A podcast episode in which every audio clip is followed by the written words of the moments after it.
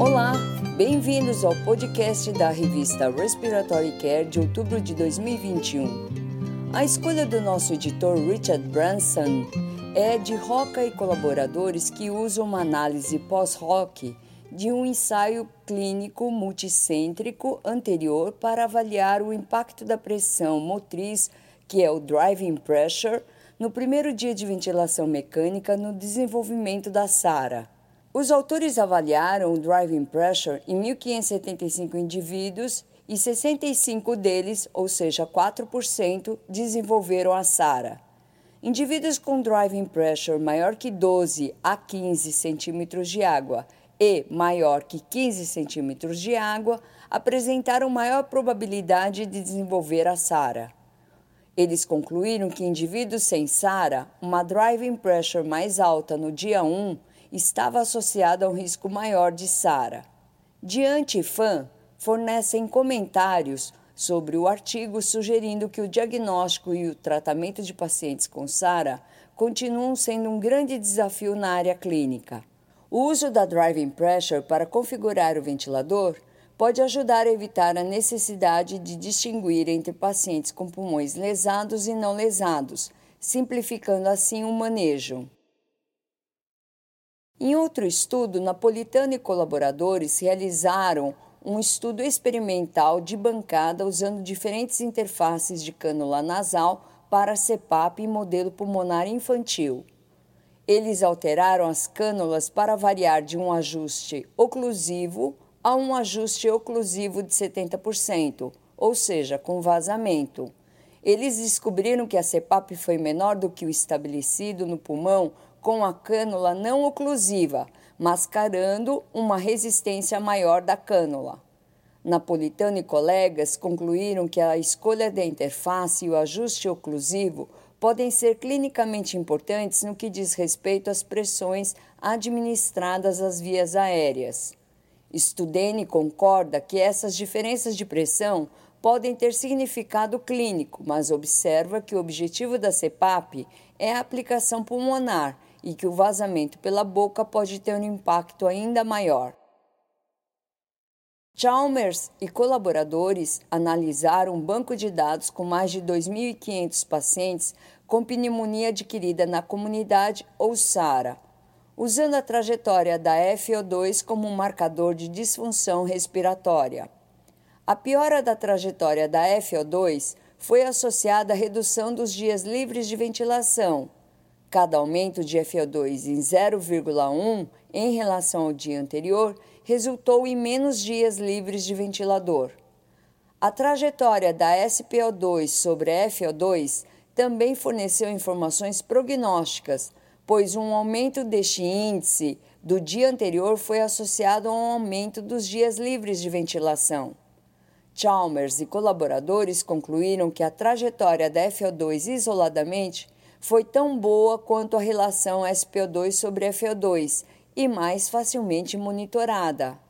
Sampson e colegas opinam que a FiO2 é comumente manipulada na UTI, muitas vezes errando para a hiperoxemia.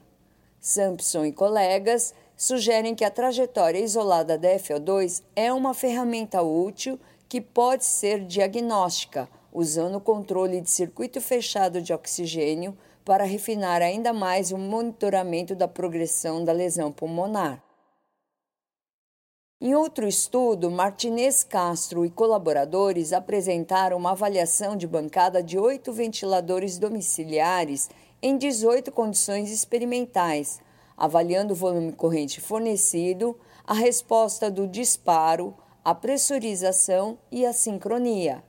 Martinez Castro e colegas encontraram uma ampla gama de características de desempenho com alterações no esforço do modelo experimental e diferenças potencialmente importantes nos tempos de resposta do disparo.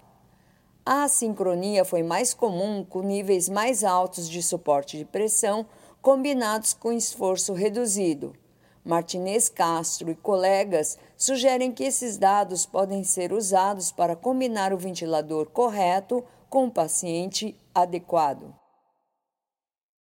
Cauer e colaboradores descrevem a identificação precoce de falha de extubação usando o índice pulmonar integrado e outros fatores de risco.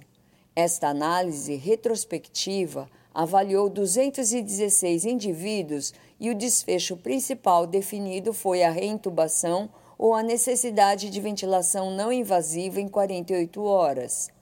A falha na extubação foi associada a um índice de massa corporal mais alto, escalas de gravidade da doença e uma queda no índice pulmonar integrado dentro de 1 hora após a extubação. Os resultados implicam a associação de 3 ou mais fatores de risco como um risco independente de falha. Em outro estudo, Maduques e colegas realizaram um estudo prospectivo observacional multicêntrico em pacientes pediátricos tratados com óxido nítrico inalado para disfunção pulmonar. Os indivíduos foram classificados em 4 coortes. Indivíduos nascidos prematuramente, com menos de 32 semanas de idade, prematuros tardios, com 32 a 37 semanas e nascidos a termo. Maddux e colaboradores relataram que não foi o histórico de prematuridade, mas sim a doença do trato respiratório inferior, independentemente associada a uma baixa mortalidade. Maddux e outros concluíram que o óxido nítrico inalado é usado diferentemente nos prematuros e os ensaios clínicos avaliando o uso de óxido nítrico inalado devem considerar a estratificação de prematuridade apresentada. Sorensen e colegas compararam a gasometria arterial e mensurações transcutâneas em indivíduos com exacerbação da DPOC. Sorensen e colegas incluíram 57 mensurações de 20 indivíduos para determinar o viés para dióxido de carbono transcutâneo e oxigênio transcutâneo. Os limites de concordância para o dióxido de carbono transcutâneo foram de menos 11 a mais 16 milímetros de mercúrio e para o oxigênio transcutâneo de menos 28 a 51 milímetros de mercúrio. Sorensen e colegas concluíram que as mensurações transcutâneas de dióxido de carbono e de oxigênio não refletiram com precisão os resultados das análises de gasometria arterial em indivíduos com hipercapnia. Em outro estudo, Jensen e colaboradores avaliaram o impacto do transporte por tubo pneumático na gasometria arterial e outros analitos sanguíneos. Amostras de sangue foram duplicadas, coletadas e uma foi levada ao laboratório, enquanto que a outra foi enviada por transporte de tubo pneumático. Jensen e colegas relataram que o transporte por tubo pneumático de amostras de sangue foi aceitável para a gasometria e para os analitos suplementares e não encontraram diferenças clínicas ou estatisticamente significantes nos resultados de amostras transportadas pelas duas formas. Dundek e colaboradores descrevem sua avaliação de um sistema de CPAP de bolhas desenvolvido para ambientes com poucos recursos. Usando um modelo de bancada, incluindo narinas impressas em 3D, os autores descobriram que a CPAP, a FiO2 e a umidade relativa fornecida estavam dentro das especificações pré-definidas. Os achados de bancada experimental apoiam o uso em ensaios clínicos para a determinação da utilidade desse dispositivo. Berlinski comparou a entrega da solução salina hipertônica a 7% em um modelo experimental usando o nebulizador Updraft, 2 nebulizadores com respiração aprimorada e um nebulizador com respiração acionada. Berlinski usou um simulador de respiração que imitava um bebê, uma criança e um adulto e aplicou impactação em cascata para avaliar as características do aerossol.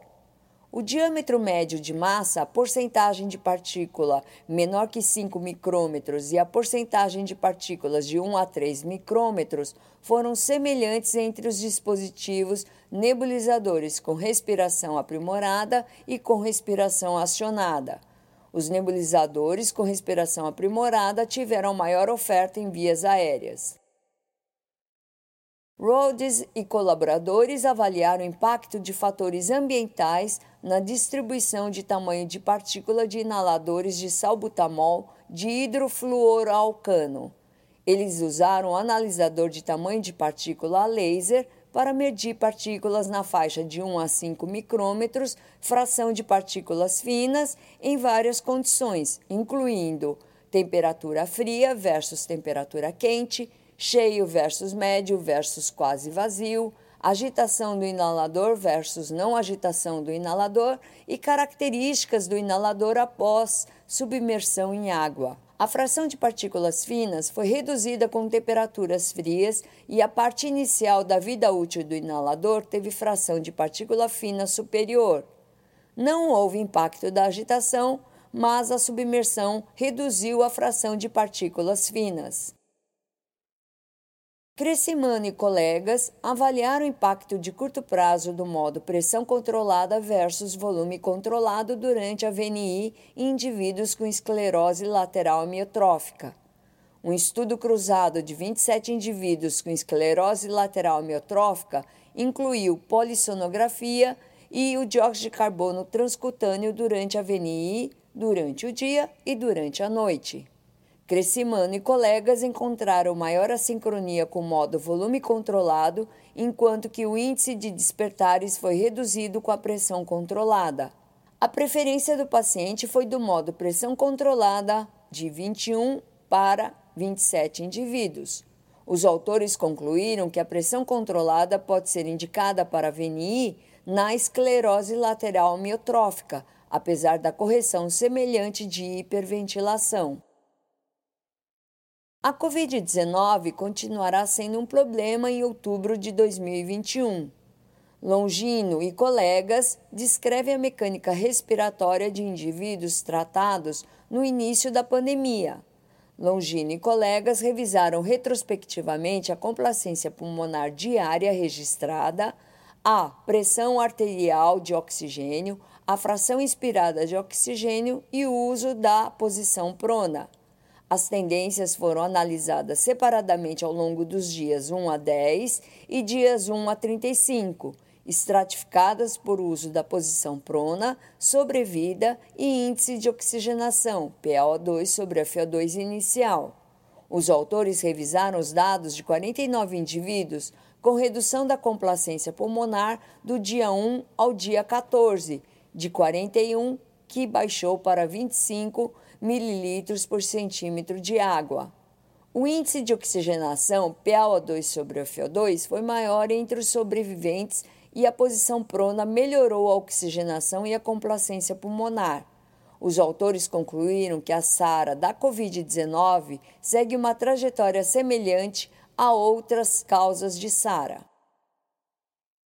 Em outro estudo, Gotikoa, Rangel e outros avaliaram anormalidades nas trocas gasosas na recuperação da pneumonia da Covid-19. Os autores avaliaram 171 indivíduos com os testes de função pulmonar e tomografia computadorizada pulmonar, bem como a capacidade de exercício desses pacientes. A maioria deles, 96%, apresentou sinais de pneumonia residual na tomografia computadorizada e a capacidade de difusão do monóxido de carbono abaixo do limite inferior do normal.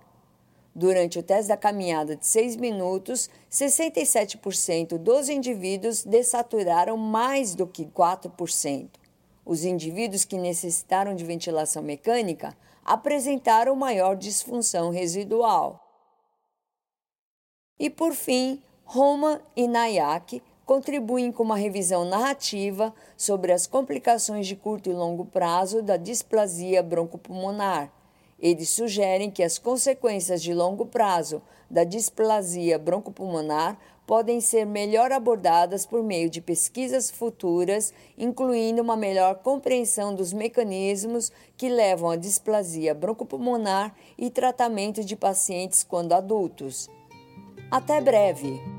Para receber o conteúdo deste podcast e de podcasts anteriores da revista, por favor visite nosso website em www.rcjournal.com. Você também poderá se inscrever no nosso website para receber os podcasts de futuros volumes da Respiratory Care.